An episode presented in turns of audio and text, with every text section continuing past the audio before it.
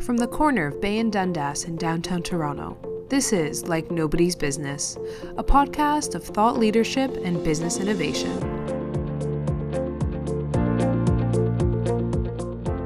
I'm your host, Nadine Habib. The challenges students face when it comes to housing and commuting in Toronto is a familiar tale, and one that we delve into on today's episode of Like Nobody's Business.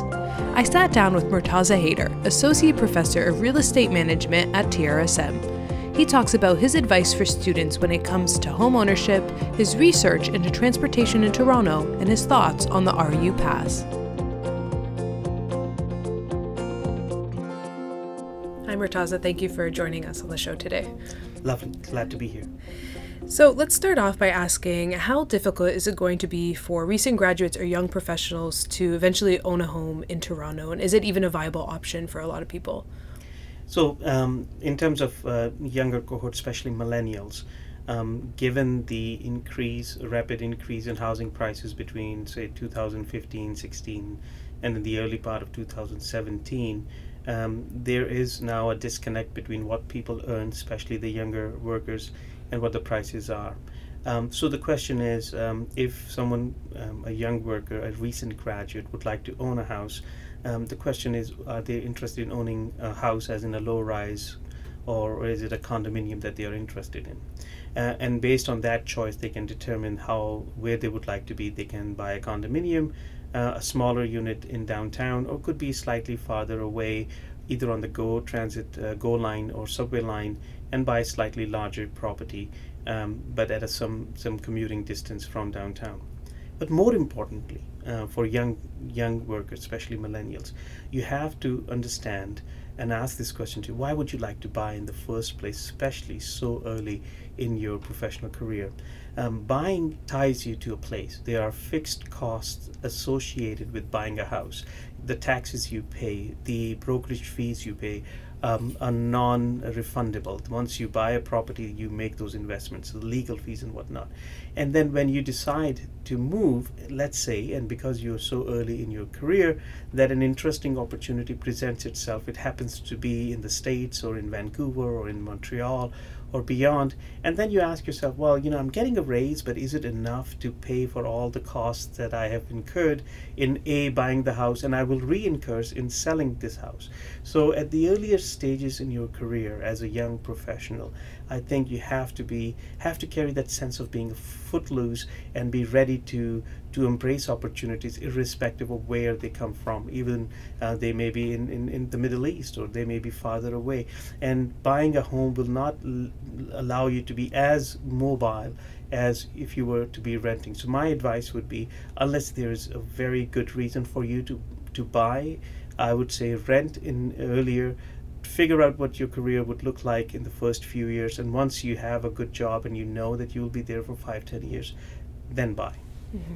And what type of advice would you give to students who eventually want to become homeowners in the city? Is there anything in addition that you'd like to add? So yeah, so I think from a, from a young person's perspective, you have to look at the lifestyle changes that will happen. So initially, you move out of your parents' house, or you were already out in it, and now you've started working, and, and you're single, and then you meet someone, and now you're a couple, and then that couple uh, eventually le- um, the family grows, and you have a child. So all these three stages, or, or all life stages, result in different shelter requirements. Everything changes the moment there's a child in, in the family. So you start thinking about buying in terms of um, not just owning a house, but then um, if you are just a couple, then yes, you can buy and rent wherever you're, you you believe will have the best uh, trade-off between commuting to work and having a good social life and having a, a nightlife as well. But the moment there's a child in, in, in, in the play, and let's say it happens in five years, then start thinking in terms of daycare, in terms of uh, kindergartens, and then five years down the road, good schools. I think for young millennials and, and, and planning your life and careers, you should start thinking also about uh, where the good schools are, not just in Toronto, but also in Vancouver and on Van, in, in, and Montreal, and see where the career opportunities are and then see if your career would take you to a place where you can grow and raise a family in a very good school district. Now it, for a very young person say well i'm single why is he telling us about raising families? Mm-hmm. but that happens and that happens faster in your life than you think it would. So basically at this stage um, stay rent if you can um, and and then plan a life and a lifestyle and a housing choice knowing that your life will change dramatically as you grow older, maturer, and and your your household composition, your family composition changes. Mm-hmm. And so you're also working on some new research about accessibility and transportation in Toronto. Can you tell us a little bit about that research? So a lot of our work is uh, understanding the dynamics in the way the city grows and how transportation becomes an enabler for the city to grow. So we are looking at the structure, the uh, not just the uh, demographic footprint of the of the city, but we are also looking at the labor market. Um, where people work is something that is not um, uh, has not been researched as extensively as where people live has been. So we are just trying to determine how far um, can one get from a downtown in Toronto and in Montreal and in Vancouver and in Calgary, and how far can you get and still find um, what is the the the um, the the labor shed or uh, how um, in terms of commuting, how far can you live and still be able to commute to downtown in your respective city within 30 minute commute.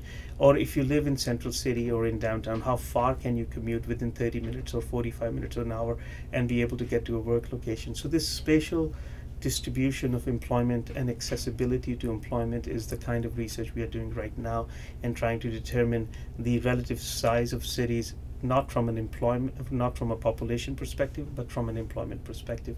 And it's the accessibility to employment locations that is the the main uh, area of research that we are pursuing at our institute uh, which is the urban analytics institute. Mm-hmm. and are you able to share some of your findings from that research so it's a, a little bit pre- preliminary but not as much but we, we have found that uh, cities do differ significantly um, and um, in terms of how far can you get and still be able to commute back to downtown.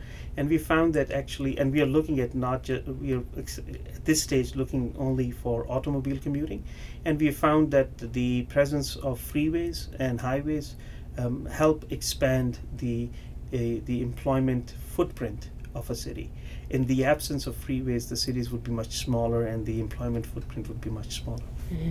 interesting and how does um, how does that impact affordability?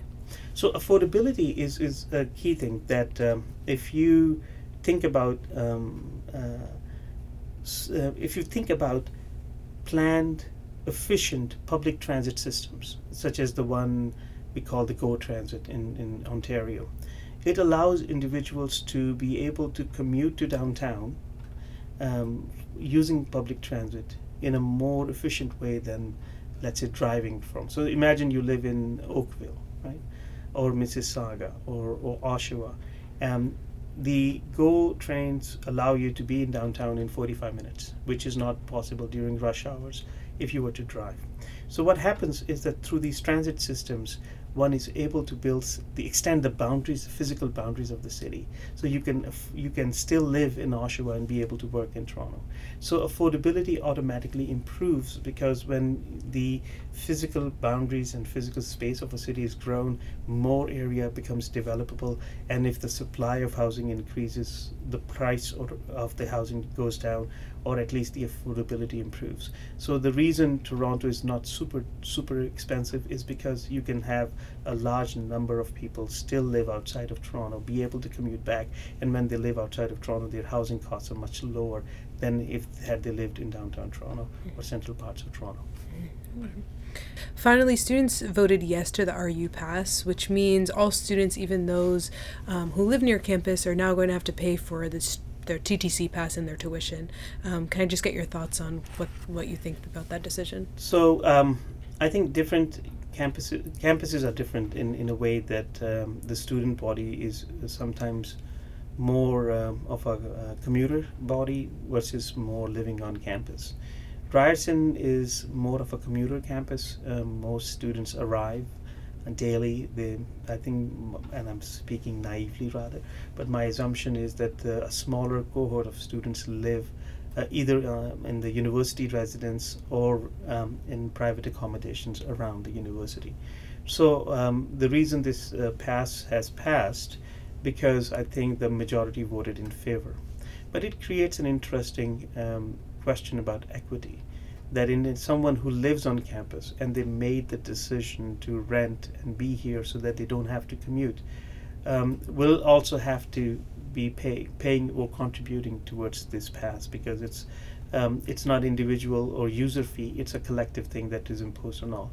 So it has this concern about equity and I, I don't know how to resolve it but um, um, I'm glad that the students have voted and, and acted um, in a democratic fashion uh, but at the same time how do we uh, create an equity in a sense that those who have to pay f- for a service that they will not use are um, compensated in a different way. All right, well, thank you so much for joining us, Murtaz. I appreciate it. Thank you for inviting me. Like Nobody's Business is a presentation of Ryerson University's Ted Rogers School of Management.